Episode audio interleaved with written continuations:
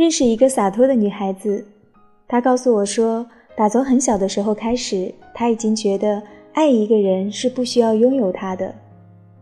这天晚上，我和她吃着美味的意大利菜，我问她：“那你做得到吗？”她回答说：“从前做不到，所以很不开心。如今老了些，也爱过好几个男人了，我开始觉得我可以做到。”她的确做到了。她跟一个男人相爱，有了孩子，没有结婚，然后自己带着孩子生活。她实践她从小就信仰的那一套想法：不拥有别人，也不让别人拥有她。她说：“我们和我们爱着的那个人，应该各自拥有一片天地。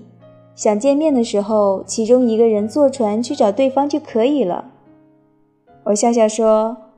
那你要找到一个肯坐船来看你的男人呀。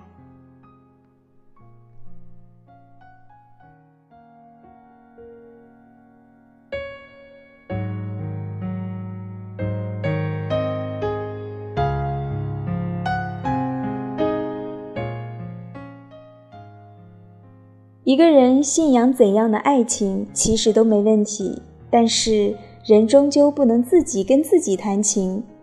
萨特找到了他的波伏娃，约翰列侬也找到了大野洋子。生不带来，死不带去，这点道理谁不知道呢？做到却是另外一回事。不让对方拥有自己，也许会容易一些；不拥有对方，却没有想象的那么容易。除非人是不会孤单，不会寂寞，不会害怕失去，也永远不会老去的。一旦老了，还能坐船吗？